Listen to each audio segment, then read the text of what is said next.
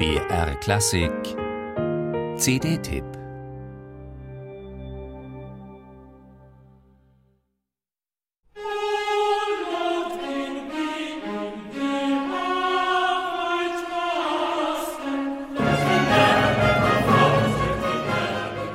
Die englische Königin Caroline muss eine bemerkenswerte Frau gewesen sein. Die Tochter eines Markgrafen von Brandenburg-Ansbach und einer Prinzessin von Sachsen-Eisenach kam 1683 zur Welt. Ihr voller Name Wilhelmina Charlotte Caroline. Ihre Schönheit und ihr intellektuelles Format faszinierten diverse gekrönte Häupter Europas, Caroline heiratete schließlich den Sohn des Kurfürsten von Hannover, der später als Georg II. König von Großbritannien werden sollte. Schon in Hannover betrieb die an Kunst und Kultur interessierte junge Frau die Verpflichtung eines damals noch wenig bekannten, zwei Jahre jüngeren Komponisten zum Hofkapellmeister. Sein Name Georg Friedrich Händel. Mehr als 30 Jahre lang blieb Caroline seine einflussreiche Gönnerin.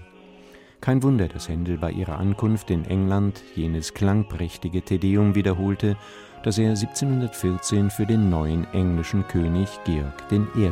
komponiert hatte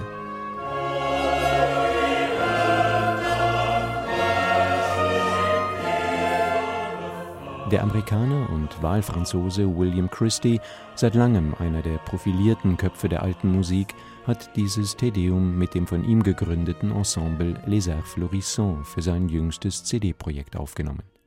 Musik für Königin Caroline nennt Christie die CD und legt in exzellenter Interpretation jene Chorwerke Händels vor, die mit dessen adliger Gönnerin zu tun haben Dazu gehören auch vier Anthems, die Händel 1727 zur Thronbesteigung von Georg II. und Caroline komponierte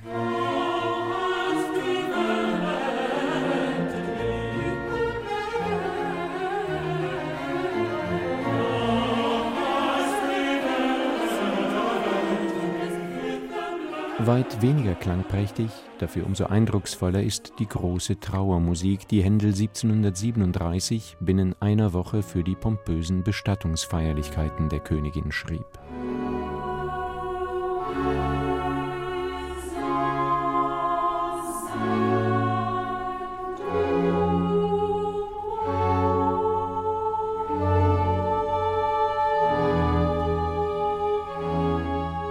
Die 45-minütige Vertonung biblischer Klagelieder gehört zu Händels großen Chorwerken. Er selbst fand sie so gut, dass er sie wenig später leicht überarbeitet für sein Oratorium Israel in Ägypten gleich noch einmal nutzte. Ein zeitgenössischer Bericht über die Uraufführung der Funeral Anthem erwähnt nicht nur das Läuten der großen Glocken der Kathedrale von St. Paul und der vielen Kirchen in London und Westminster, sondern auch die 80 Sänger und 100 Instrumentalisten, über die der Maestro gebot. Christie hat nur ein Drittel davon, doch der Qualität seiner Aufnahme tut das keinen Abbruch. Nicht nur wegen der schönen Aufmachung der Edition des Arts Florissants ist dem wunderbaren amerikanisch-französischen Musiker, der morgen seinen 70. Geburtstag feiert, wieder eine eindrucksvolle Aufnahme gelungen